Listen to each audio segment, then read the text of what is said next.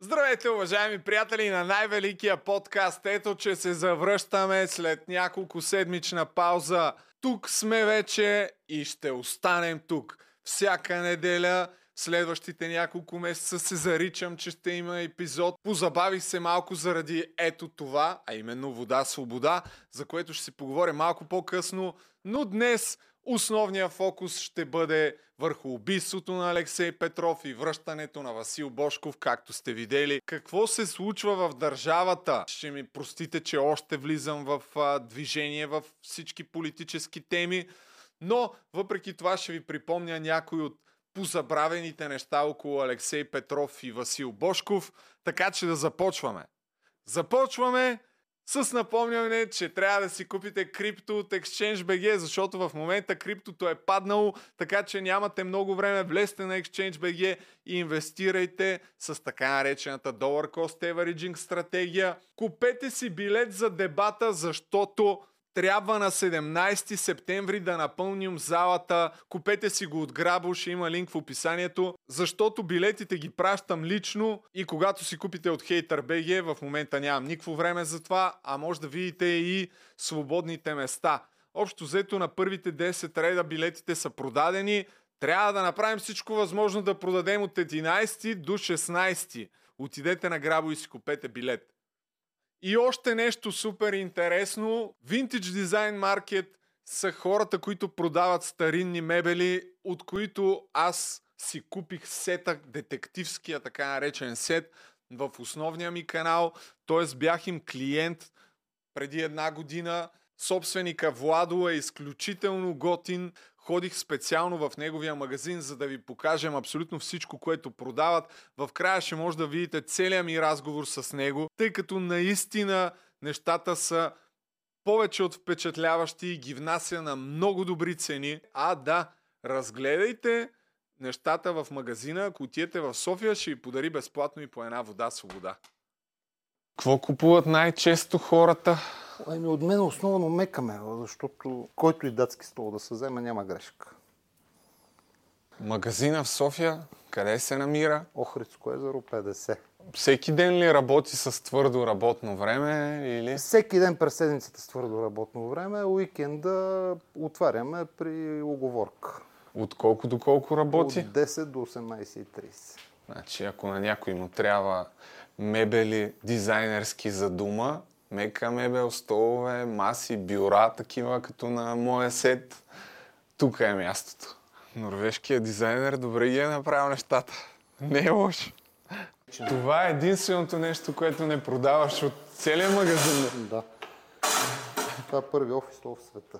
В съвременния му вариант с регулирана височина, ломбално. Първия офис Да, да. да Така бе, не официално. вярвам. Владо няма сайт, но може да го намерите в OLX и в Facebook, тяхната страница Vintage Design Market. Влезте и разгледайте супер качествени неща, ако сте любители на винтидж и ретро обзавеждането. В края на подкаста ще ви пусна цялата обиколка и всичко, което предлага той. Сега започваме по същество. Ще започнем отзад напред, а именно с а, връщането на Васил Бошков – и след това ще поговорим за убийството на Алексей Петров. Преди да сме видели каквото и да било, може да обобщим ситуацията последния начин. Всичко е цирк и ни взимат за пълни олигофрени. Няма как, докато Борислав Сарафов е на власт, да има каквото и да било възмездие в държавата. Аз съм убеден в това. Дори си спомням преди няколко месеца, когато беше атентата срещу Иван Гешев, докато правих лайфове, как си коментирахме с някакви от обаждащите се, че не може да ни взимат за такива олигофрени и да гласят Борислав Сарафов за заместник на Иван Гешев. Просто смятах, че не може да е толкова очевидно. Толкова остана. И сега изведнъж Васил Бошков се завръща в държавата, видиш ли, и ще чуете любопитните отговори на неговите адвокати, защо именно сега се завръща, как те, видиш ли, не били обсъждали дали сега ще дава на ново показания за всички онези неща, които говори, наговори за Бойко Борисов и за Влади Горанов, дали са се наговорили по някакъв начин и са стопили ледовете помежду си. Ще се опитаме да прочетем между редовете всичко, което така се случи. Отново обаче правя дисклеймър, че не съм изгледал всичко абсолютно подробно, но пък трябва да започнем от някъде. Не може повече да се отлага. Подкастите трябва да вървят. Първото нещо, което пускаме е едно от интервютата на един от адвокатите на Васил Бошков. За съжаление, кадрите са от Блиц и ще може да го видите долу в дясно, така че аз ще трябва да изчезна тук, защото адвоката му е долу в дясно и ще го закривам. Доколкото да се чувства сигурен, никой в този свят не може да се чувства сигурен. Да се завърне. Да. И валя ми вижте какво. Той, той разчиташе на това, че може би има някаква промяна в, в тази съдебна система, в, в правосъдието в България и така нататък. Той се връщал, защото се надявал, че ще има промяна в съдебната система след а, махането на Гешев. Какво да гледаме повече? Смисъл, то всичко приключва тук в тази конкретна минута, бе, човек. Е, махнаха Гешев. Надявам се, че вече ще има справедлива системна, съдебна система. Не е в никакъв случай по-вероятно те нещо така а, зад колисието да са се договорили с хората, които взимат решенията в тая държава и аз вече не знам кои са. Имаше няколко въпроса, които видях, че са се коментирали. Дали бил екстрадиран от Обединените арабски емирства или сам бил дошъл. А, след всичко, което изгледах, повече от абсурдно е да смятаме, че е бил екстрадиран. Напротив, Бошков съвсем доброволно, доброволно се е върнал, защото ако беше екстрадиран, трябва представителите на българските власти, полицаи, да го придружават в самолета. Нищо такова не се случи. Ако беше екстрадиран, силно вярвам, че родната прокуратура ще се, щеше да се похвали и да бие тъпана за огромния успех, който е направила. Така че този въпрос не е на дневен ред. И за това сега продължаваме с ексклюзивното интервю, което направи Кан Нарачева с друг от адвокатите на Васил Бошков – и ще пусна конкретно частта, в която е попитан защо Бошков се завръща именно сега? В началото този адвокат се опита да каже, че му било забранено от американските власти, след това го промени на по-скоро, че му било препоръчано, но нека да го чуем, след това ще го коментираме в повече подробности. Американските власти не са го поощрили, не са му казали хайде отивай си сега, но просто му казаха, че според тях сега времето е по-подходящо, отколкото преди една година. Смяната на главния прокурор, реформите, които още все още ги чакаме на съдебната система. Заради реформите и смяната на главния прокурор се връща. Да, да, да, да, окей. Във вторник ще се гледа мярката за неотклонение на Васил Бошков и апелативния съд ще реши всъщност дали да остане в ареста, дали да бъде пуснат под гаранция или там каквито още са другите опции. Моето скромно мнение е, че ни правят на идиоти и че всъщност за пореден път се симулира някаква дейност, докато всъщност всичко вече е решено и самия факт, че Бошков се завръща, означава, че най-вероятно нищо няма да се случи, нито с Бойко Борисов, защото трябва да си пълен наивник да смяташ, че Борислав Сарафов не е контролиран от Борисов и от Пески, след всичко, което се разигра през последните месеци. И при това положение Бошков, който се изказваше изключително остро и ги хранеше от Дубай в продължение на години, сега изведнъж видиш ли да смятаме, че не са се договорили, при положение, че именно те контролират главния прокурор, някак си аз лично не мога да го повярвам. И още един култов отказ, само че този път по нова телевизия. Датата е 28 август и още един от адвокатите, този първия, който видяхме, Георги Гатев, отговаря на въпроса Коментирали ли сте с Бошков дали ще свидетелства срещу Бойко Борисов и Владислав Горанов? И чуйте какво казва адвокат. Въпросът е той сега отказва ли се да бъде свидетел, да свидетелства не, в такъв не, процес? Не, не, не е стало въобще въпрос или сме коментирали тази тема с него, защото онзи ден, когато е, е, пристигна в София, на него му връчиха за, в мое присъствие призовка като свидетел, че ще бъде разпитан на определени дати. Датите беха съобразени с горе с това, тъй като се очакваше първо да види как се развият нещата по тези наказателни производства с оглед взимането на мярка на отклонение. Така че с него на тази тема не сме разговаряли. Той няма по това дело никакво все още процесуално качество, защото той даже не е и свидетел. Да, той ама не е бил странно е, странно. свидетел. Господин Гатев, странно е, че Да. не сте разговаряли по най-важния, по ключовия въпрос. Ключов, останала съм с впечатление и за самия Бошков, а и за всички нас. Дали той ще свидетелства в крайна сметка? Ами, така е често зависи кой вие считате за ключов въпрос. За много хора, може би, този въпрос действително е от съществено значение. Ключов въпрос е дали е имало рекет за милиони над най-богатия или един от най-богатите българи. Да, Това, и то момент. от а, водещи политици. Това е ключов Да. въпрос. Добре, аз ще ви обясня. Аз съм адвокат по неговите наказателни дела. В тези наказателни дела Така. Тук спираме, защото е добре да припомним. Чухте, човека не е обсъждал това дали ще свидетелства. Това са някакви други подробности, с които той няма да се занимава. Тук е добре да припомним, че всъщност Бошков срещу него има заведени обвинения, ако не се лъжа, за 19, 19 обвинения има.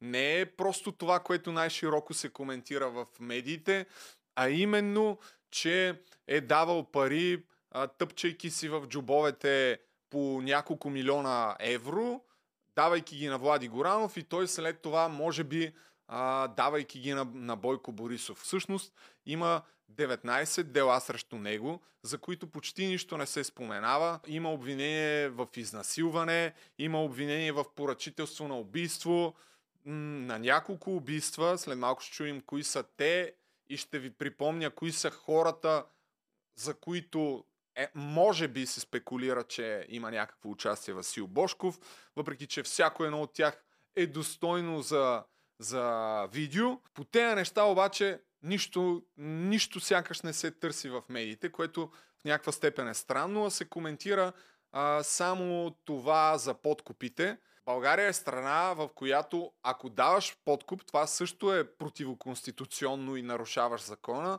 но вратичката, която спасява Васил Бошков е, че всъщност ако си рекетиран, тогава не носиш съдебна отговорност. А, позицията на Васил Бошков е, помните, ако не помните сега ще ви припомня, че всъщност Влади Горанов и Бойко Борисов са хората, които са инициирали уния прословути поправки в закона за хазарта, според които а, са изчезнали няколко стотин милиона от държавата на, на хазната. Половин милиард го няма. Ги няма, както нещо подобно беше казал Иван Гешев. И тъй като той е бил принуден за да продължи хазартния му бизнес да съществува, да дава подкуп, а, може би ще бъде оправдан. Докато а, господин Сарафов е на власт и аз с моята кристална топка, моята бутилка свобода, ще предрека, че ще бъде изпран, както е модерно да се казва, и малко след това този Борислав Сарафов, след като е свършил всичката си работа, ще напусне поста и ще бъде избран главен прокурор и по живо, по здраво, справедливостите вече ще продължат да се случват, след като нашите хора, нали, сме ги оправили, така да се каже. И няма абсолютно никакви рискове нито за Бойко Борисов, нито за Делян Певски, нито за Васил Бошков и така. Но това са само спекулации. Няма как да сме сигурни в нищо от тези неща. И сега припомняме от въпрос на водещия отново в края на август. Златин, все му забравям името на този човек, да ме прощава, ама той няма да гледа. Човек се подготвя така или иначе утре е понеделник. Да чуем въпроса и хората, за които се споменават техните инициали. Беше, беше отстранен. пътищата на Алексей Петров и на Васил Бошков да са се пресичали, защото в едно от обвиненията, споменавам отново 19-то обвинение към Васил Бошков, се говори за подбудителство към четири убийства на хора с инициали и кратко точка Д, М точка В, А точка П и Б точка С. Дали А точка П не е Алексей Петров? Дали А.П не е Алексей Петров? Да, със сигурност е Алексей Петров, както и за другите хора с инициалите. Също е ясно кои са, но няма абсолютно нищо за тях в медиите, дори вече след като е допустимо да говориш за Васил Бошков публично, защото в продължение на години, въпреки че се знаеше, че той е криминалният бос на България, абсолютно нищо не присъстваше в медийното пространство до преди няколко години, когато изведнъж братята Найденови прозряха, че той ги е изнудвал и се страхуваха за, за живота си, съответно подадоха сигнал в прокуратурата и оттам започна цялата тази сага с изчезването на Бошков в, а, в Дубай. Другите хора, аз отново казвам, за, за тях е подходящо да се направи цели видеа. В момента не съм подготвен с много големи подробности да ви говоря, но все пак ще ви открехна така завесата, кои са те. Първия и кратко точка Д е Йордан Динов.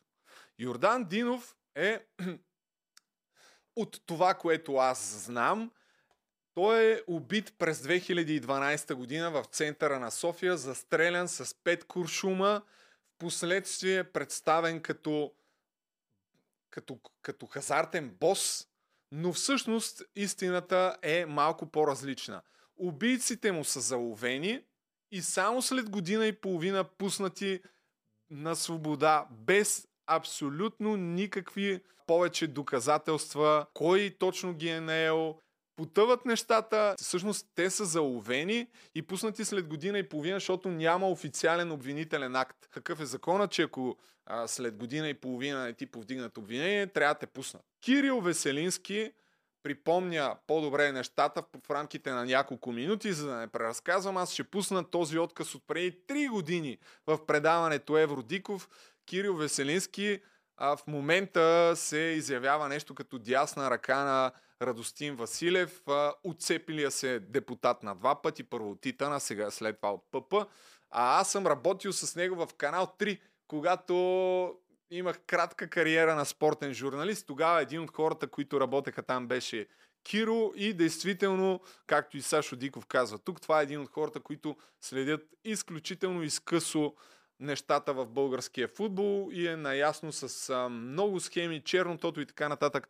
Та от него сега се пригответе да научите повече кой е Йордан Динов. А може би някой ден ще направя цяло видео за това което ти вметна за Йордан Динов, неговото убийство бе през 2012 година. 4 април разстреляха го по-късно в центъра на София на метри от триъгълника на властта на улица Свети Свети Кирил и Методи. Тогава излезнаха всички, включително вече и опраскания, така използвам този глагол от Бойко Борисов, негова дясна ръка Цветан Цветанов, и го обявиха за хазартен бос. Същия този Ордан Динов, който в канал 3 на времето, когато работехме в предаването едно към едно, ни даваше информация за оговорени матчове. Разкри Три от тях с изключително големи залози. Става въпрос за двубоите Локомотив Плодив Литекс 2 на 1, двубой между Славия Локомотив София и последния бе март 2012 година, гостуване на Лески в Монтана на местния тим и победа на сините с 0 на 3. Тогава някъде след 60-та минута той ми изпрати СМС, който ние го показахме. Също така да припомним бекграунда, за да е ясно, че има изключително големи залози, милиони евро са натрупани за този двобой завърши с над 2 гола и половина. Така и стана. Левски води 0 на 1. Последните 10 минути се вкарват 2 гола. Футболистите на Монтана гледаха облаците, самолети и всичко останало. Дарко Тасевски вкара един гол и още един бе а, добавен. Няколко седмици по-късно след този случай и това интервю той бе убит, като бе обявен за хазартен бос. А всъщност, какво се случва? Две години по-късно Европейския парламент в Брюксел, изчисти неговото име. Това е човека на снимката, Това който е, е на, втори на план. снимката Да. Йордан Динов. Изчиства неговото име и го обявява за борец срещу мафията и срещу черното тото. Италианската държавна телевизия Рай 3 прави филм за черното тото по света с всичките лидери. Дан Тан, фамозния Коце Хаджи Иванов, Коце Маца, който е Имам видео на тая тема с Борислав Михайлов в основния канал, след като гръмна скандала с снимката, която се разпространи, че Боби Михайлов е празнувал на една нова година с Дантан. Този филм печели награда номер едно за разследваща журналистика в италианска телевизия Рай 3, където се споменава, че той е борец а, срещу мафията. Оли Рен, Мартин Шулц, европейски лидери играят матч в негова чест с лика на Йордан Динов. Поканени са всички български евродепутати. Съобщили са на родителите му. Баща му, между другото, е изключително уважаван лекар от Благоевград, акушер, помогнал на стотици жени да родят и така нататък. Никой от нашите евродепутати не казва на семейството за такъв матч. Те са изпратили официална покана. Никой от българските евродепутати по това време не присъства на този а, двубой. И още нещо важно. Създава се Федерацията, неправителствената организация за борба с оговорените матчове, фиксираните двубои, казано условно чернотото. Федербет, която е по идея на Йордан Динов. Това го Франческо Баранка. В момента FIFA и УЕФ си сътрудничат с тази организация Федербет, която следи за изключително големи залози, за съмнения за мачове, които се блокират съобщава се на съответните федерации и те подават сигнали за да разследва местното законодателство, т.е. прокуратура и а, местните органи. И това бе а, покрито просто е така. Последно правих интервю с а, майка му Венета, по BTV. Тя ги разказа всички тези неща и казва, полицията се държаха с нас, едно той е убиец, а не а, потърпевши. И какво се случва естествено? Задържаха физическите убийци на Йордан Динов. Година и половина по-късно Сашо няма да останеш очуден, защото ти си много по-навътре в блатото. Ги, пухна, ги пуснаха, защото не бе внесен обвинителен акт. Защото не могат да ги държат повече от година и половина в ареста, ако няма внесен обвинителен акт от прокуратурата, въпреки тогава, че имаше специална пресконференция и на прокуратурата, в която заявиха, че имат доказателства, че а, знаят единия е стрелял, другия е возил, камери, бяха ги записали и всичко останали. Ето това се, това се случва. Да припомняме доказано оговорения матч България-Естония така, тук спираме, защото нататък предаването продължава разговора за черното тото и оговорените мачове. Ето и тук доказателство на това, което каза Киро, че малко след смъртта му е представен като хазартен бос, разстрелян в София. А всъщност той е бил представител, тук доколкото виждаме, генерален менеджер за България на австрийската компания SKS 365 Group, която е собственик на букмейкърски пунктове, Planet Win 365 у нас. Около Васил Бошко винаги се носят легенди за това, че е пречел на конкуренти да развиват своя хазартен бизнес и в продължение на може би повече от десетилетия е спряган за човека, който държи целия хазартен бизнес в България или поне огромен процент от него. Въпреки едно култово интервю през 2007 година, Васил Бошков при Николай Бареков в студиото на BTV, когато всъщност телевизията беше основна сила, защото още нямаше интернет. Други въпрос е, че това е периода, в който се а, спекулира, разбира се, след години, че слуховете са, че е бил уволнен, защото е взимал пари да прави разни интервюта а, в а, телевизията. Разбира се, това са само спекулации и, и няма как да сме сигурни в това нещо. Та тук Васил Бошков казва, че няма нищо общо с хазарта. Е, че сладко. Още 2007 година. Всички тия неща сами по себе си, отново повтарям, са достойни за много видеа. Много видеа и сега ще ви кажа за още няколко от тях. В тази книга да, М.В. е другото име, което се спекулира, че е подбудител на убийствата им. В тази книга, която е останала в нас, иначе съм я чел, тъй като, както знаете, аз съм много навътре в нещата, или поне се правя, че съм, но се интересувам. Смъртта на големите босове на Димитър Златков се разказва в няколко страници за някои, не за всички, но за голяма част от убийствата на прехода. И едно от тях е именно на Манол Велев, бившия мъж на Весела Лечева. Сега, тъй като аз съм забравил нещата, но като чета книги, вече си записвам в файлове, за да не ги забравям и за да може, когато, ги, когато ми потрябва, да си ги отворя и да си припомня набързо. И сега го пускаме това и направо ще прочета какво съм си записал за убийството на Манол Велев и каква е всъщност връзката с Васил Бошков. Убит е на 11 юли 2007 година на улица Мизия 3 с един куршум в тила в 10.45 сутринта. Почеркът е сходен с убийството на Емил Кюлев. Три дни преди убийството камерите спират да работят. МВР разпитва с детектор на лъжата служителите за съучастие. Това са някакви акценти, които аз съм си записвал. Нали? Може и да има някаква грешка, ако не съм си записал правилно. Просто да, да, да сте наясно какво чета. Но според мен е интересно дори в такава нахвърлена форма. Георги Първанов сякаш се изпарил след убийството и не коментирал, а Манол Велев му е съветник. Версиите. Виз 2 и Тим. Виз 2 са в конфликт с Манол Велев от 2003 заради договор за маршрутки, който Стефан Софиянски дава на Красимир Арсов, близък до ВИЗ-2. Тогавашният шеф на комисията по транспорта Георги Василев е съставил условията, но тя ги няма никъде. Голяма част от тия имена и на мен в момента не ми говорят нищо, но нарочно съм си ги записал така, защото по такъв начин се прави ресърч. Просто като ги виж тия имена, първо пишеш Google, виждаш колко информация има за тях, малко по малко след това намираш някакви статии. Ако искаш, а, покрай датите, които се казват, отиваш в Народната библиотека, намираш ги тия хора и с доста ресърч можеш да направиш много силни видеа, ако имаш достатъчно време. Ако някой иска да прави хитови видеа, ей това е начина. Ползвайте безплатно това нещо. И гарантирам ви, че такива теми може да имате до безкрай, които, които ще се гледат. Все още темата за прехода, убийствата, и връзката им днес е хитова тема, която ако искате да ставате ютубър и да правите разследващи видеа, давай. Продължаваме нататък. След напускането на общината, Георги Василев започва работа във фирмата на ВИС. Auto Monile. Тук може би е Mobile. А през 2005 е убит.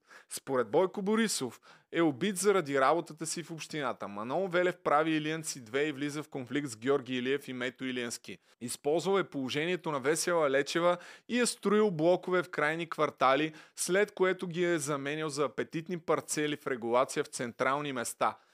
Тук също влиза в конфликт с Георги Илиев.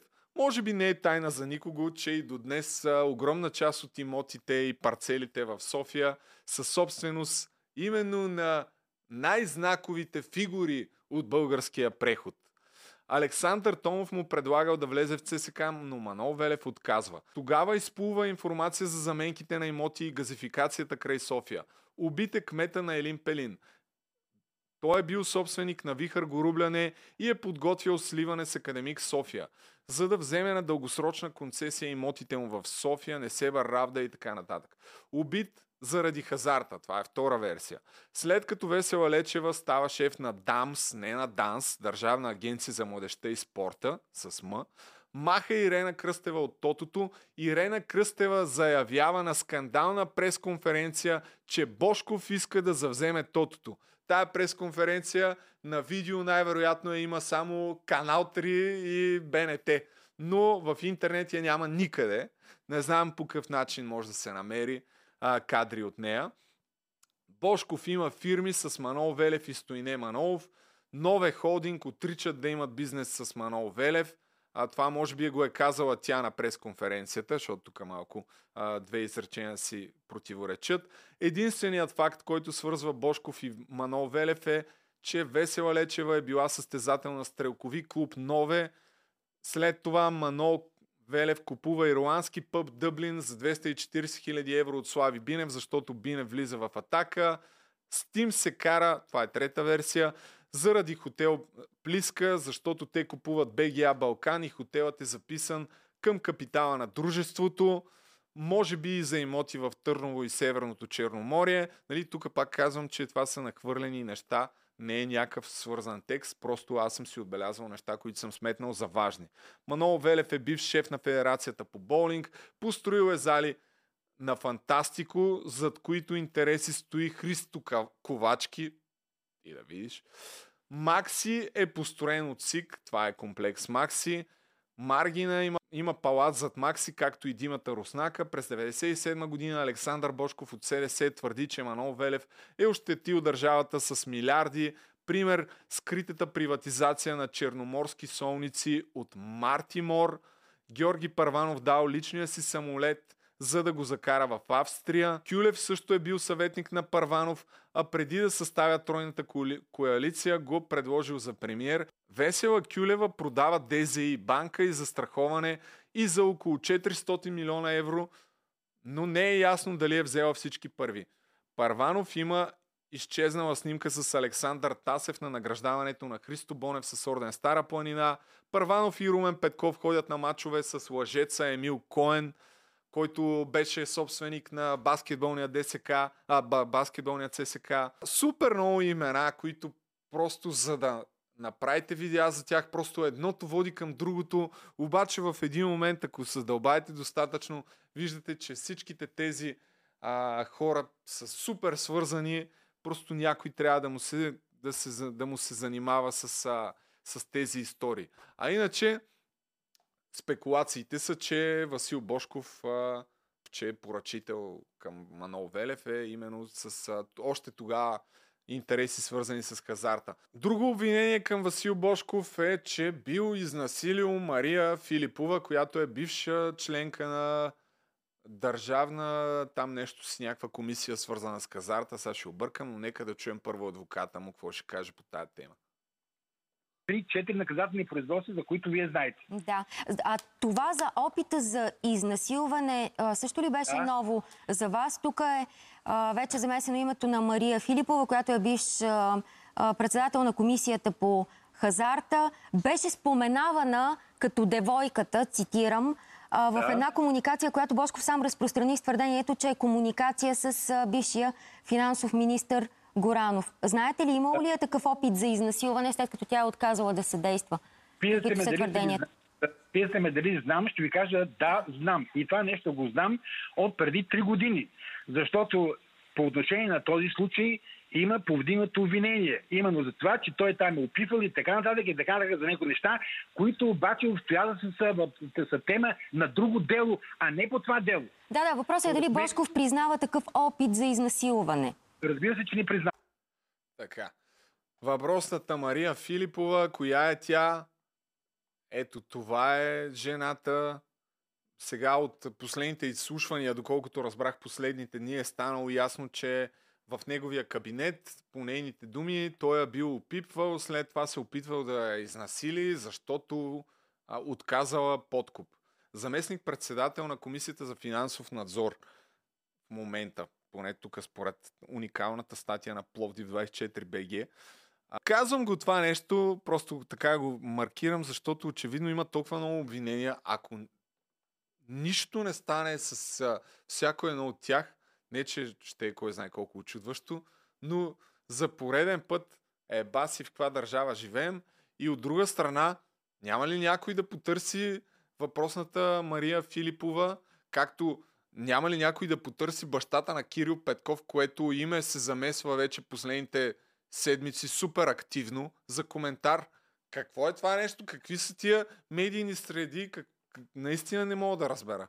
Как е възможно на фона на всичко, което се случва, никой да не ги търси тия хора, за да разберем какво се случва. Но, щом нашия приятел Сарафов е на, на власт, моето очакване е да няма абсолютно никакъв резултат от а, всичко и всичко да си дойде на мястото. Просто вече по една нова, нова схема. Защото Алексей Петров го убиха. След смъртта му започна изключително сериозно да се спекулира дали той е инженерът на сглобката между ГЕРБ продължаваме промяната и а, кой... а и ДПС, дето се включва, да. Чакай, че... Първо ще припомним кой е Алексей Петров, но според мен става все по-очевидно, че има някаква договорка между ГЕРБ и продължаваме промяната да приемат някакви закони, евентуално да ни приемат в Шенген и в еврозоната, но в замяна на това Бойко Борисов да бъде оставен на мира и явно, че сега може би Бошков ще бъде намесен в цялата работа. Нямам представа. А иначе за Алексей Петров може да се направят повече от две видеа по темата. Ще използвам работата на нова телевизия, които в няколко минути а, припомнят някой от богатите, от богатата биография на господина, известен като трактора. Нека да го видим. Алексей Петров е роден през 62 година в Бабинци, Тетевенско. Завършва милиционерското училище в Пазарджик. Работи в специализирания отряд за борба с тероризма до началото на 90-те години. След това полага основите на застрахователния бизнес у нас.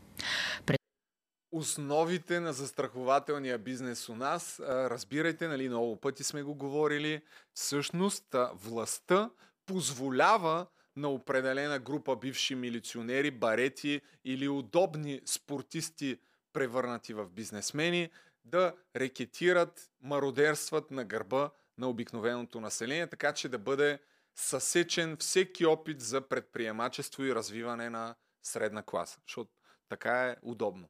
А именно огромен символ на това е застрахователния бизнес, които са били в продължение на години обикновени рекетьори. През 2002 година на басейна Спартак, където Петров тренира, неизвестен стреля срещу него. Три от куршумите го раняват. Седем години по-късно тогавашният вътрешен министр Румен Петков осветлява Петров като дългогодишен секретен сътрудник на тогава Националната служба за сигурност. Секретните сътрудници в кавички, отново е добре да кажем няколко думи за тях, тъй като след малко ще видим някои от коментарите в студията. Нищо секретно няма в тия сътрудници.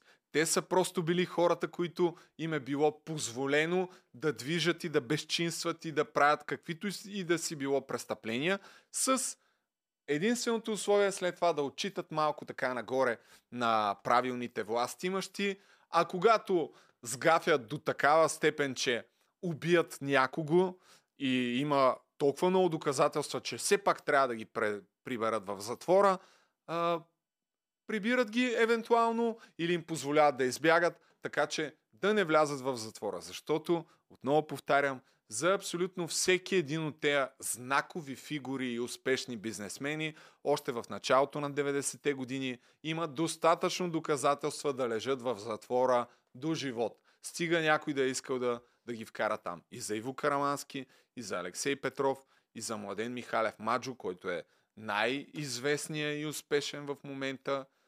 Никой не знае, или поне аз не знам къде е. А, човек и за а, другите, които Пашата, който е другия Румен Николов, оцелял от СИК, който може би движи конците на много неща, който е бил, Бойко Борисов му е бил нещо като а, така, служител, според книгите, нали, според легендите, дали сега е така или не, може само да гадаем. Нека да допълним за Алексей Петров сега нататък. Бил е и съветник в ДАНС. През 2010 година бившата барета е арестуван при шумна акция. Обвинен е като лидер на престъпна група Октопод. Бандата била за рекет и изнудване. От обществото е ясно от самото начало. Октопода е измислен и е балон още от първия момент на ареста. Окончателно оправдан преди две години. През 2015 година отново е извършен атентат срещу Алексей Петров. Този път с гранатомет. На 7 юли 2011 година е издигната кандидатурата му за президент на България от група граждански издружения и от инициативен комитет. Потвърждавам, че наистина съм бил в правенето на различни политики, само че. В секторите економика, сигурност и спорт имам голямо самочувствие и съм показал високи резултати. Никога не съм искал да се занимавам с политика. Сега ми се налага, бях свидетел, как може, когато се злоупотребява с власт, на един човек да му бъде сменена биографията. Нямам предвид само себе си. Това е една от причините да, да се захвана с политика. Всъщност, захванеш ли се с политика, а преди това си бил в а, част от големия андерграунд през 90-те години, това е сигурен знак, че няма да ти се получат нещата. Освен ако не си а, като Бойко Борисов, който очевидно се е захванал много на време и с правилния гръб още през ранните 2000 години, когато всъщност става главен секретар на МВР и когато по негово време има, може би, най-много убийства а, се случват едно след друго на някои от най-влиятелните фигури. Дали и защо е така, е тема на друго видео и на други разсъждения и колко е случайно и дали не е умишлено направено, за да подкрепи а, така издигането на някой от тях. Няма как да знаем, както се казва, но когато си закъснял прекалено много като Алексей Петров, няма как, как да станат нещата. Просто няма как. му медийно участие беше в предаването на Фокус по нова телевизия. Името му беше замесено около мистичния израелски експерт, присъствал извън правилата на мястото на взрива по кортежа на вече бившия главен прокурор Иван Гешев. Господин Гешев при тази ситуация трябва да бъде далеч от разследването. Инцидента някакси а, отпуши това поведение, но смятам, че тези обстоятелства доведоха и до тези действия на политиците, като господин Гешев трябва да излезе от прокуратурата. Третият атентат срещу бившата барета е успешен, въпреки охраната му. Гардовете са били на разстояние от Алексей Петров. Така. И сега, ако очаквате да ви кажа защо е убит Алексей Петров, няма как да стане, защото... Откъде я знам, ме, брат? Откъде да знам? Но си запазвам правото да направя допълнително видео за това нещо, защото е, то е повече от очевидно, че всичките неща, които се случиха в последните месеци, имат пряка връзка.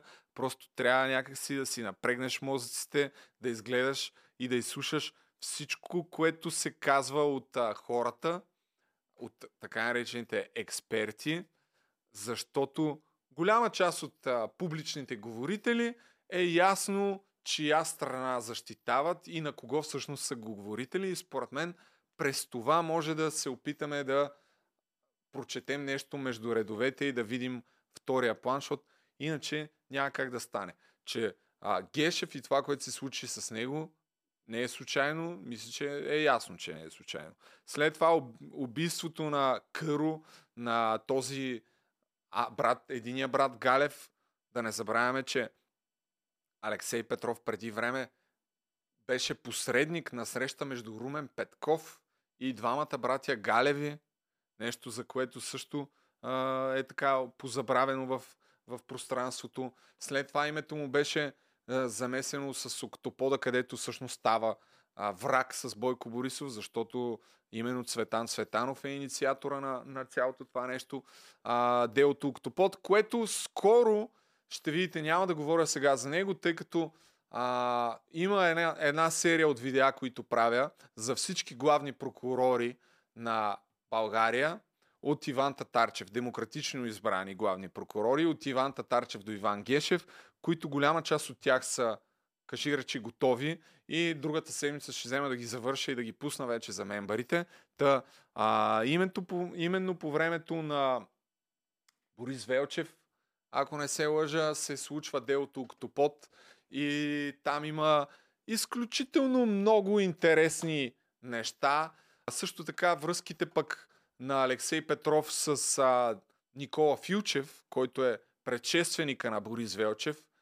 Най-вероятно за голяма част от вас а, не го помните това нещо, както и аз а, мъгляво си спомнях, но пък работя по тая поредица и покрай това а, заедно с а, двама сценаристи, не, които са свършили огромна част от работата, не аз, а с които, които работя.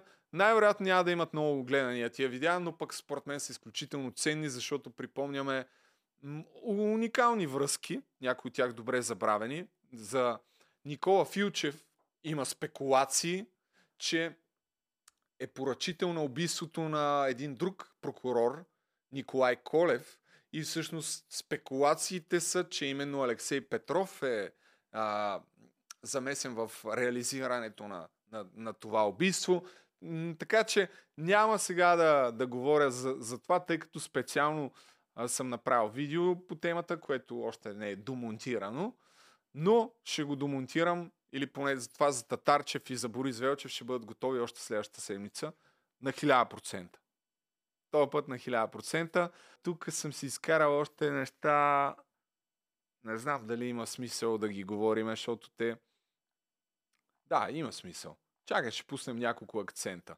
Може би помните онзи запис, първия запис всъщност, който се появи срещу Бойко Борисов през 2000, не знам коя, 9-10 година, 11-та, и аз забравих вече, в която Бойко Борисов заръчва на Ваню Танов да преустанови проверка в завода в Мездра на така наречения Мишо Бирата, защото той бил обещал. А той като е обещал, е обещал. Не като Гоце Парванов.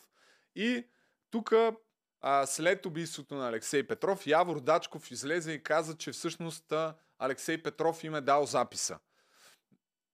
Кристина Патрашкова каза, че е, вестник Галерия, който тогава пускаше с флашки доста записи и тръгваха много скандали от този вестник, който изненадващо се превърна в един от най-големите в България, излезе и каза, че а, всъщност е тръгнал с финансиране от Лев Корпорация, е нали, от, а, от Алексей Петров. Недялко Недялков обаче опроверга това нещо в а, едно интервю преди два дни в предаването на Сашо Диков. Нека да чуем.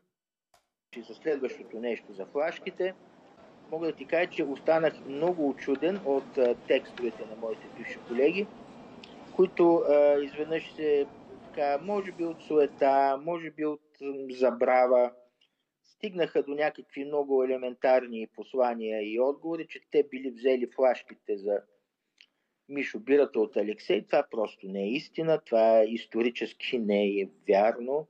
Има живи свидетели, които помнят, че това не беше така. Алексей не е давал нито на Христина, нито на Дачков никакви флашки, нито за Мишо Бирата, нито за Ваню Танов, нито за разговорите на Симеон Дянков и Владислав Горанов. Тези флашки пристигнаха във Вестник Галерия по различен път и по различен канал. И този канал не беше чрез прякото им доставяне от Алексей на Кристина. Сам се сещаш, че той че Алексей Петров държи супер много компромати, според мен трябва да, да е много близко до къла за абсолютно всички, тъй като е работил дълги години в ДАНС. А от всичко, което гледаме и слушаме, сякаш е повече от очевидно, че а, една от основните функции на ДАНС е да събира компромати срещу правилните и неправилните управляващи, за да може когато евентуално се превърнеш в неправилен, да те вкарат в а, правия път. Най-голямото доказателство за това, според мен, се чу от самия Бойко Борисов, който преди няколко дни се изпусна неволно, сега ще ви го пусна откъсчето, в което каза, че няма телефон. Бойко Борисов няма телефон. Ма те толкова пъти го записват и толкова пъти му пускат записи, че как да има. Нека да видим, когато лидера на най-голямата политическа партия казва следното. Какво да смятаме за тая държава въобще? Само гледай. Сега говорите ли си? С кой? С Кирил Петков и Асен Василев. И говориме си, що не си говорим. Защото се чува в пространството, че си говорите през медиите. Става въпрос тета тета. Еми, то е в щатите. Как да си говорим през щатите? По телефона, например. Еми, по телефона аз не обичам да говоря. И нямам. А какво не одобрявате? Защо да... Моля? Няма телефон, той не говори по телефона. Вие, вие представяте ли си? Каква според вас може да е причината да не говориш по телефона и да нямаш телефон? Аз се сещам само за една. А именно да смяташ, че ще те подслушват. А то, да, ре, то Бойко Борисов го подслушваха и без телефон. От тях а, като Мирослав Найденов, заедно с а, Николай Кокинов, тогава като главен, а, като софийски градски прокурор влизаха и го записваха, където се роди фразата Ти си го избра, ти си го избра за Сотир Цацаров. Така че човека вече се е патил толкова много, както и за а той вече е в допарата и се върти с 200, нали? Всички тия неща нормално по някакъв начин да, а, да си наштрек, но Бойко Борисов каза, Алексей Петров е инициатор на сглобката. Първо го каза на 1 септември, ако не се лъжа, че бил много близък с бащата на Кирил Петков. Нека да го чуем тук. Въпреки, че за съжаление пак е от блици и не му се вижда лицето, а някакви покрития са сложили. Ама... Имало ли е роля в състава на това правителство в момента, в което участвате? Всъщност, какво се случи според вас? Алексей беше близък с бащата на Кирил Петков, с тях. И той, като всички нас, Бог да го прости, търсеше варианти да се направи нещо стабилно след тези пет поредни или колко избори бяха, поне за важната законодателна рамка да е факт. А как точно е търсил тези варианти? Нещо, за да се получи нещо стабилно? Срещи. Има ли такава среща между вас, него, бащата на Кирил твърдят някои хора, да. Вие сте първия, който потвърждава, че има участие, ако не бъркам. Еми аз винаги казвам истината. Има ли А, Кое не, е, кое не е така? Бойко Борисов по принцип винаги казва истината, ама чакай още малко, защото пък тук сега почва да се изнервя, тъй като а, стана за въпросния турски поток, ама ще стигнем и до там. Първо чакайте да му дадем малко думата. Такава среща. Така че срещи сме провеждали с него, той с тях, обратно, за да може да някакво дори крехко доверие да си имаме. Обещаван ли му е пост на държавна позиция в ДАНС, каквито От мен- информации? От мен не, от, по време на разговорите не. Ако имало нещо друго, това не е към мен въпрос. Така или иначе, това въпросният татко Петко на Кирил Петков, бащата, който беше замесено името му няколко пъти, че бил много близък с а, Алексей Петров, няма ли някоя медия да го потърси? Има ли въобще някакъв опит? Аз толкова много всички говорят за, за този човек. Аз даже не го знам как изглежда и сякаш никой не го търси. What the fuck? Как, как по дяволите е възможно това? Па дайте да видим какво ще каже този татко Петко. Е, аз си схемата. А иначе, че Бойко Борисов е така а, леко странно да говори, че бащата на Кирил Петков бил много близък при положение, че той самия е имал фирма с Алексей Петров в 90-те години, Будо Инвест или нещо подобно, е пълен абсурд. На следващия ден, тогава вече малко по-успокоен, след като се е изнервил за въпросния турски поток, за който също ще кажем няколко думи след малко, той казва, че бил направил логистиката. Малко смени пак плочата. Две основни задачи. Първата е да обединява. Втората, ако има критики, да ги критикува. Като всяко едно правителство има нужда от това. С първата той не се справя. Аз не чувам нищо. Чакай да вие, защо нищо не се чува. Това тук ли е изобщо? 5.30. Той е, осъщ... че баща му осъществил логистиката, но в крайна сметка бил, а, бил с а, Кирил и Асен на срещата, не, не е присъствал, но нещо друго много интересно призна. Та, има една снимка, която се появи в публичното пространство, че Алексей Петров и Бойко Борисов са се виждали. Тук не виждам абсолютно нищо странно в тая снимка. Само момент да отпия, че ожатнях. Не бе, дай снимката, бе. М. Дам, дай ми мене малко, да. О, много вкусна. Верно е. Та, тази снимка Алексей Петров в едно интервю, за което и ние сме коментирали назад във времето при Лора Крумова, едно от последните му, каза, че се е случила през посредник и всъщност е на 28 септември 2022 година.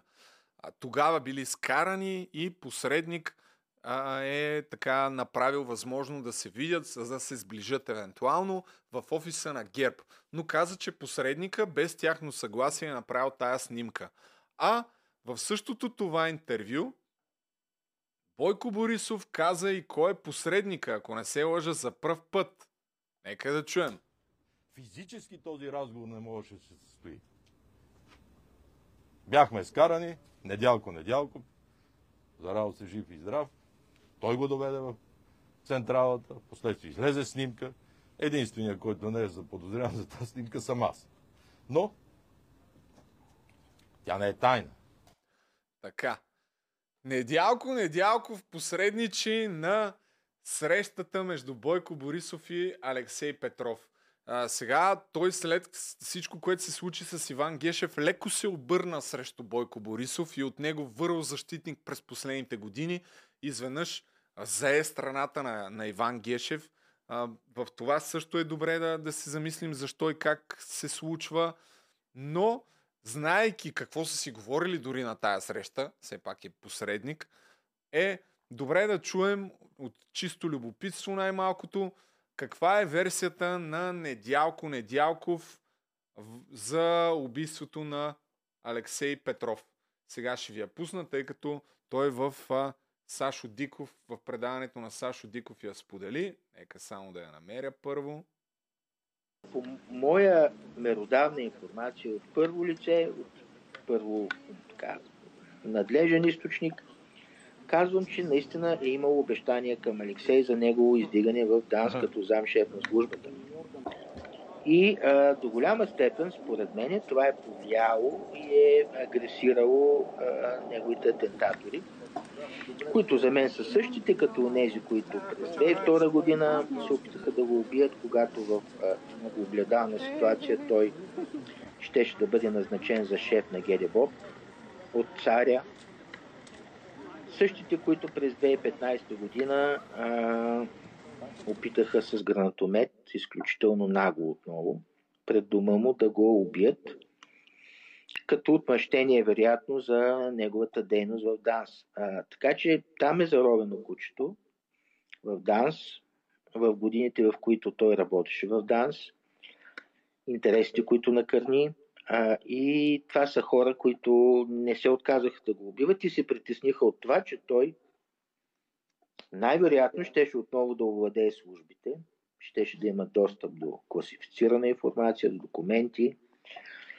Алексей Петров, според Недялко Недялков, е бил убит, защото му било обещано място в ДАН. Сега, на мен ми е трудно да повярвам, че е възможно да сложат Алексей Петров на някаква позиция в ДАНС, макар че на мене ми се струваше невъзможно и да направят Борислав Сарафов главен прокурор. Така че, да я знаме, човек, то в тая страна вече нищо може би не трябва да ни, да ни очудва. Просто хората, някакви всички сме, е, окей, още една наглост. А, няма проблем. И това ще преглътнем. Ще мине. Ще мине, бубе. И това ще мине, бубе, е положението.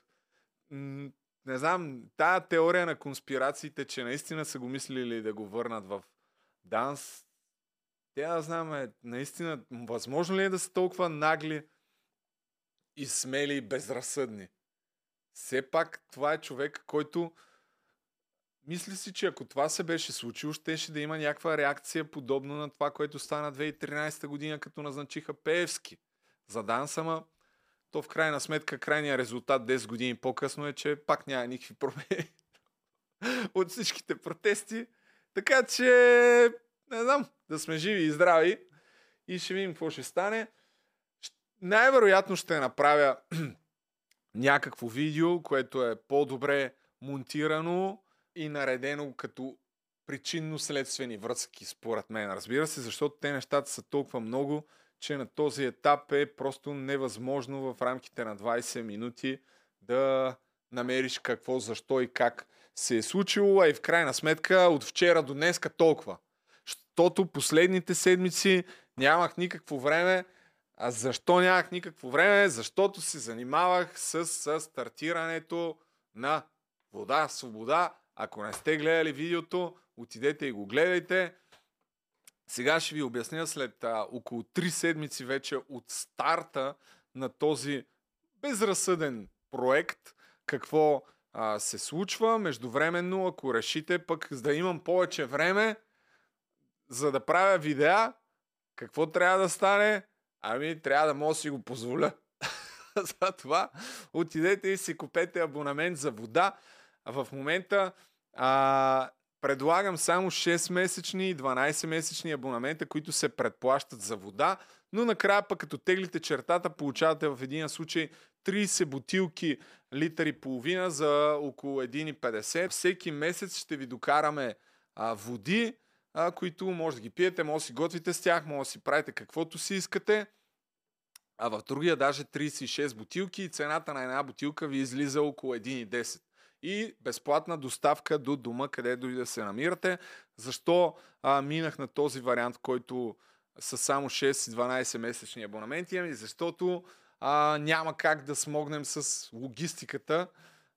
Просто, особено в а, другите градове из цяла България, става много сложно. А и след моето обещание, че ще доставя на първите 100 души, а, лично, които в последствие ги намалих на 50, които а, вече имаше такива 50 поръчки, но дори имам още хора, на които не съм отишъл да им а, доставя лично а, водата. Сега надявам се, че следващите... Не, не се надявам, следващите дни ще го направя, защото иначе няма как да правя видеа, просто това трябва да спре. Но вие може да се абонирате. Иначе нещата вървят в известна степен много добре. Разбрах каква е а, схемата, по която трябва да се случи, след като се консултирах с някои експерти, смея да твърдя. После тук как се случва пускането на един продукт до магазинната мрежа.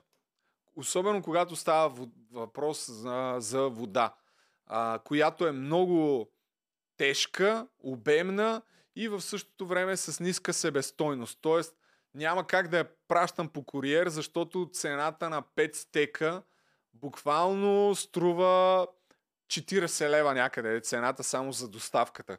Нали, хората си мислят, че е 5-6 лева. 5-6 лева е ако пратиш нещо до 1 кг.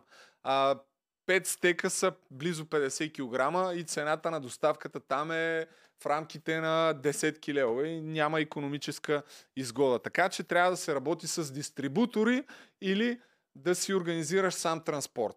Сам транспорт няма как да си организираш, особено когато нямаш транспорт.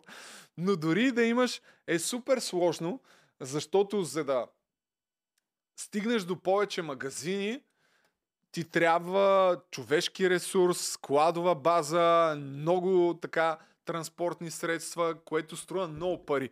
В моя случай няма как да стане. Аз в началото си мислех, че е възможно в София да си организирам а, сам транспорта но няма как. Дори в магазините а, невъзможно е, защото просто в пъти по-бавно ще се случи всичко. Схемата, в кавички, е намираш дистрибутори, които специ, специализират в това, продаваш им по-голямо количество, а именно по няколко палета вода на по-ниска цена, така че те след това да могат да си сложат а, нормална наценка, а, за да може търговските обекти да купят по-малки количества, примерно 5-10 стека, и след това и магазинната мрежа също да може да си направи, а, да си сложи нормална наценка, така че да печели и всички по веригата да печелят. За целта трябва да се направи така наречения value chain, още от а, завода ми я продава на мен на една цена, аз се продавам на друга цена на дистрибуторите, дистрибуторите на а, друга цена на магазините и магазините на още така допълнително си слагат наценка за да може вие да купите водата примерно на 80-90 стотинки малката и голямата на вече според зависи къде се намира лев, лев и 20, лев и 30, лев 50 и така. Цялото това нещо може да стане. Намерихме няколко дистрибутори, дори намерихме те се свързаха с мен благодарение на видеята намерихме дистрибутор в Кюстендил, в Благоевград и региона, който зарежда. Вчера или онзи ден се свързахме с дистрибутор във Варна, който също иска да купи няколко палета и да зарежда водата. Тук в София също а, намерихме един, утре ще разбера дали два или три дистрибутори. Така че скоро очаквам, надявам се, дай Боже, да се а, разрасне така експоненциално присъствието на водата в а, търговската мрежа, въпреки, че все още не са ми доставили, което малко се изнервям, но както и да е, все още нямам нормална опаковка, на която етикетите не падат. Би трябвало утре да получа литър и половина обаче, но а, така с магазин, с раз... благодарение на всички, които подхождат с разбиране и, като, и в магазини, и те, които се поръчват онлайн и са наясно с този проблем. Но в момента просто нямам избор, защото иначе губя супер много, ако, ако не правя нищо. А плана ми е, аз го споменах и в дългото видео, плана ми е, сега съм поръчал всъщност още рискувам с още по-голямо количество, защото ще ми я дадат на много по-добра цена и евентуално се надявам, че ако продам количеството с хубавите етикети, дай Боже, което дойде, ще мога да си позволя след това да сменя опаковката, защото искам да направя друга а, бутилка, тъй като тази е компромисен вариант. Просто нямах възможност да направя по-добра и по-скъпа бутилка, но плана ми е до края на годината, не знам колко месеца, но плана ми е да, да си направя отличителна бутилка, която по съвсем друг начин ще придаде облик на, на водата. Обеден съм в това, иначе самата вода мен си ми харесва и си я пия с голямо удоволствие, но опаковката не, не, не изглежда скъпо, така да го кажем. Защото а, от всичко се гони по-ниска цена. Но, както вече споменах и в основното видео, за да си направиш бутилка, ми дадоха цена около 25-30 хиляди лева за една опаковка. Ако искаш за литър и половина и за половин литър, умножавате по две и нали, на този етап няма как да си го позволя. Това е само първоначална инвестиция. А след това и самото производство ти става по-скъпо, просто защото а, се слага повече материал, а, грубо казано. Така че първо ще видим ще може ли да се продаде водата и след това ще може ли да се купи. Затова благодаря на всички, които си купуват, макар и в не много обекти, водата. Купувайте си я, за да докажем, че този експеримент е възможен. А именно, отново повтарям, крайната ми цел е да покрай превръщането в реален бизнес да събера достатъчно пари, за да направя гивауей на апартамент в София. Скоро ще има развитие по тая тема, но всяко нещо по реда си. Тоест, може би ще има реален апартамент, който ще може да визуализирам. Може би.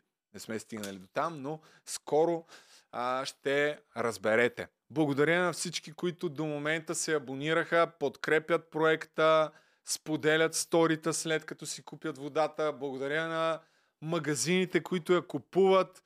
Благодаря специално на управителката на хранителния магазин в 58-ми блок в студентски град, която направи двуметров стелаж, бе, човек. Без още да ни каже. Направи двуметров стелаж с а, визията на водата. Аз сега, ако я сменя обаче, какво ще трябва прави нова? А, дет вика, не ни е искала ни, нито една стотинка за реклама. Даде ми огромно присъствие на стелажите, а, съпоставено с другите води. И всичко това само е така, защото се кефи на идеята, просто не мога да повярвам наистина. А, единственият начин да има успех това нещо е, аз давам сметка за това, е хората да го подкрепят и въпреки този фал старт и този недъгъв а, пекеджинг, смисъл аз съм наясно с това, но ви гарантирам, че няма да продължи дълго време. В първия момент, който се види, че продадем достатъчно количество, ще направя топ упаковка.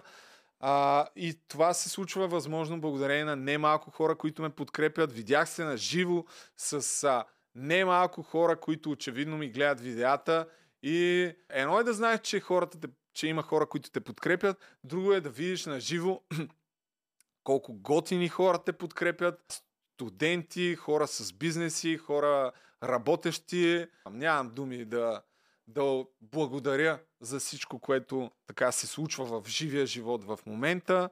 И отново заявявам, че ще направя каквото зависи от мен да се реализира това нещо, но е сложно.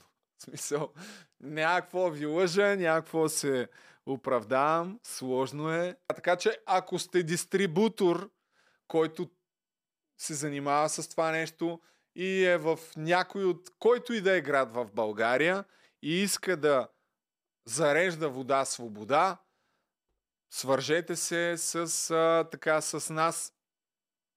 Пишете ни на инфокломба водасвобода.bg. Сега ще ви пусна едно видео. Това е част от отличителните неща, които нито една друга марка не прави.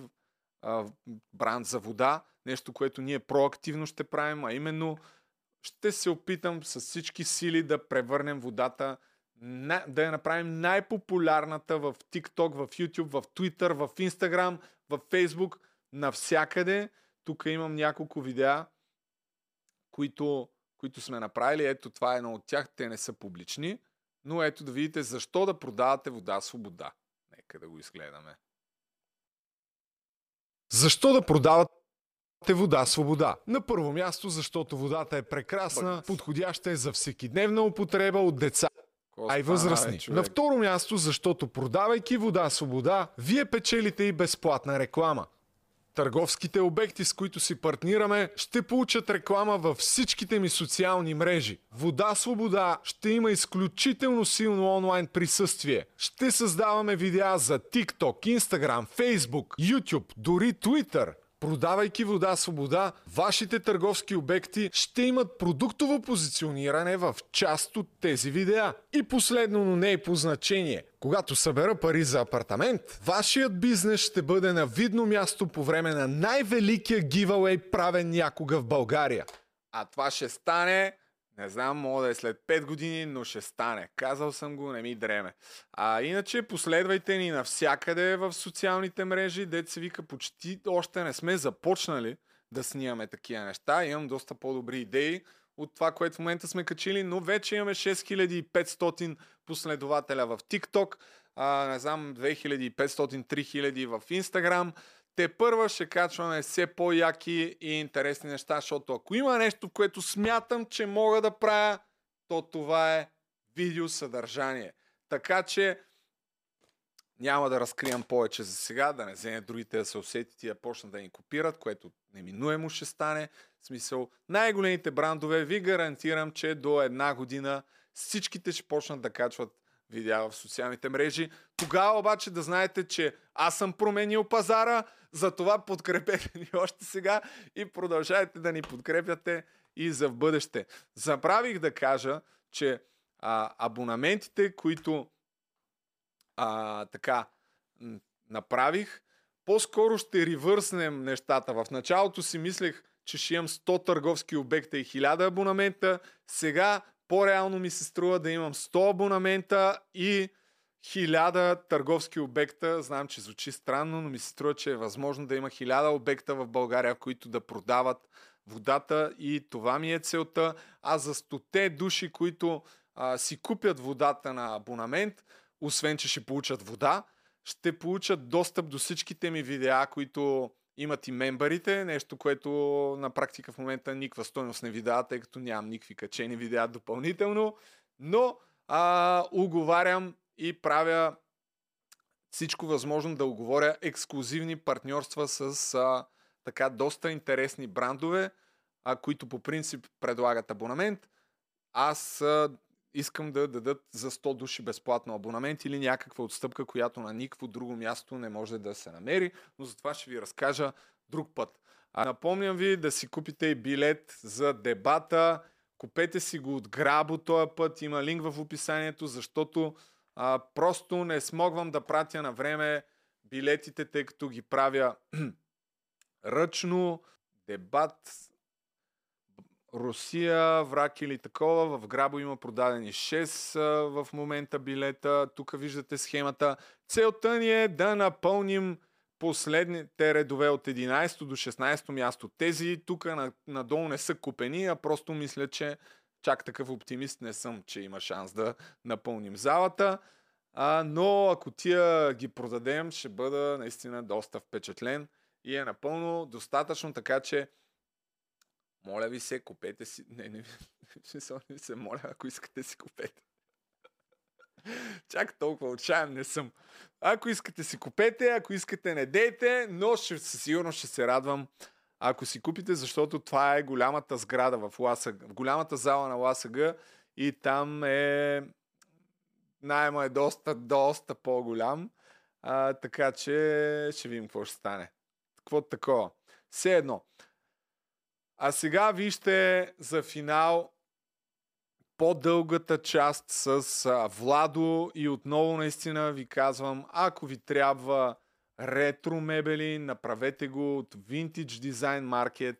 Има супер изгодни неща, ако сте фенове на това и си личи, че този човек това му е страст и го прави от години и всяко едно нещо, което се предлага и в магазина му в София и може да видите и в OLX, той го е избрал и е с лично отношение. Забравих да кажа, че дори дава 10% намаление.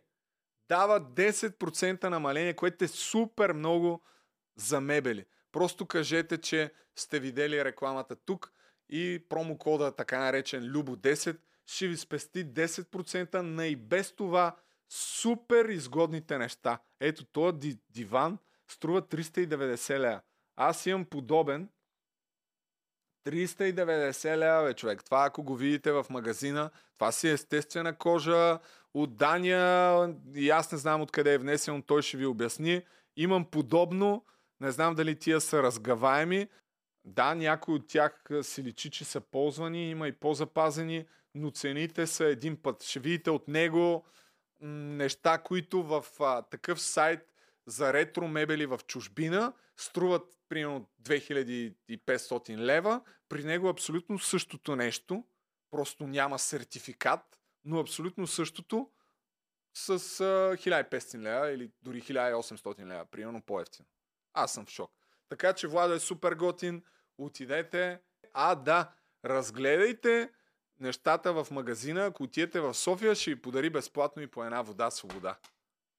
Намираме се в офиса на Vintage Design Market със собственика Владимир Петров и това е първия офис, който виждам, в който абсолютно всичко се продава. Нали така? Точно така, да. А може ли да ни разкажеш малко повече за тези красоти, които си събрал тук, а и оттатък, защото от последния път, когато идвах да като клиент тогава, мисля, че са се разраснали нещата. Така е. Внасяме ги от Дания нещата. Лично аз ги избирам артикул по артикул. Това беше едно хоби, което се развива в бизнес. Стараем се да продаваме само дизайнерски мебели, което е много трудно към момента. Но като цяло всяко едно нещо, което е купено, бих го сложил в къщи. С малък процент отклонение. Казваш, всяко едно нещо го избираш. Първо, от колко време го правиш това? Еми, професионално от 4 години. Как ги избираш? Абсолютно всичко тук и от там, което гледаме, ти си го избира. Абсолютно всяко едно нещо аз, да. Къде ги или, намираш? Или ходя в Дания, или имам колега, който правим лайфове и избираме всеки един артикул отделно.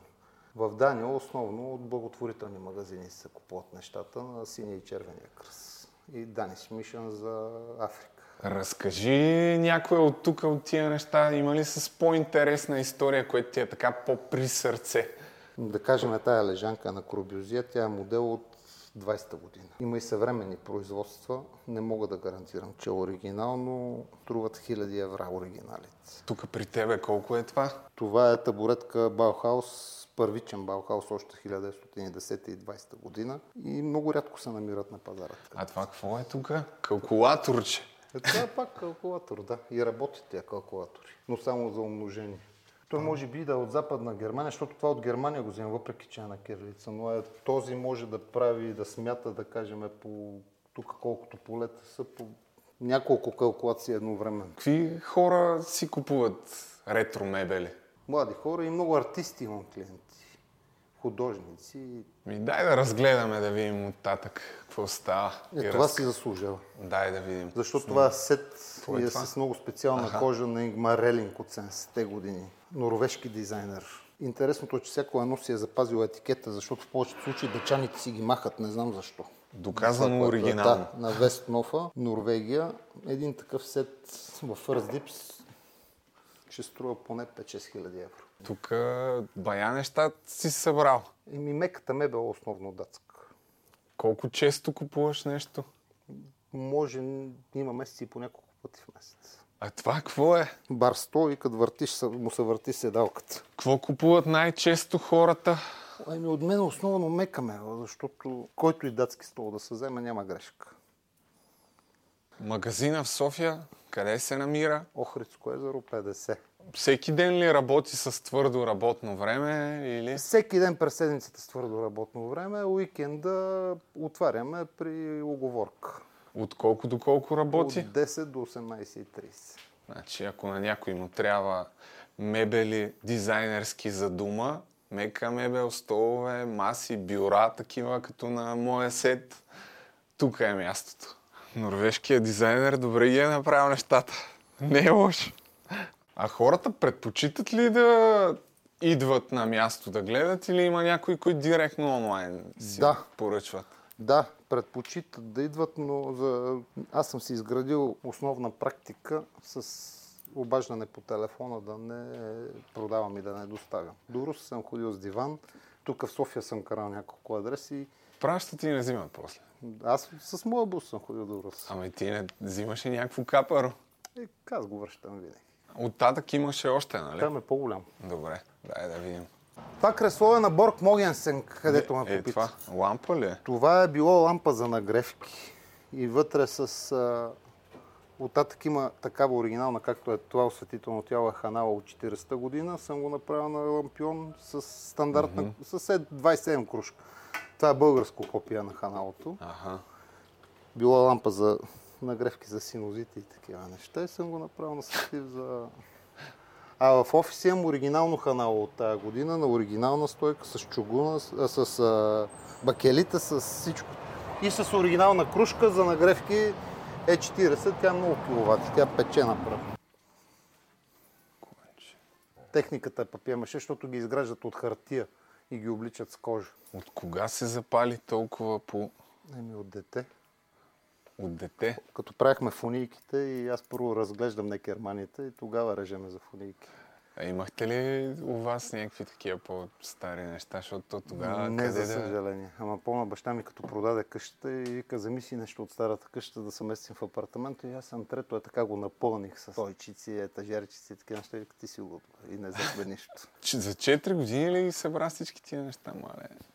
Бе да ти кажа и най-искрено, без никаква инвестиция, само с работа. Все такива индустриални столчета. Първите ми два артикула бяха две столчета и един лампион такъв направен само, че от фар на танк. И на кой на отварната? На кой ги продаде първите? На един интериорен дизайнер. А пак, в, пак през OLX? Да. Аз първо ти първо му попита какви, като цяло така млади хора, но много като интерес говоря, не като mm-hmm. купуване.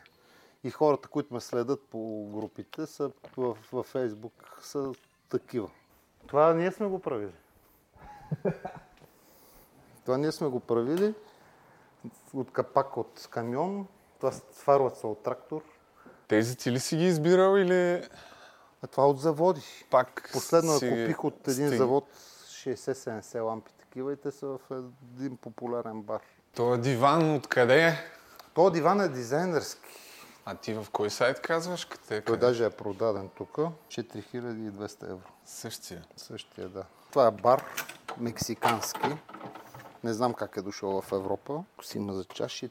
Мексикански? Отзад Как- има как таб- разбираш, че е Има табела мексикански? Мексико. Аха. отзад. Тук е метал.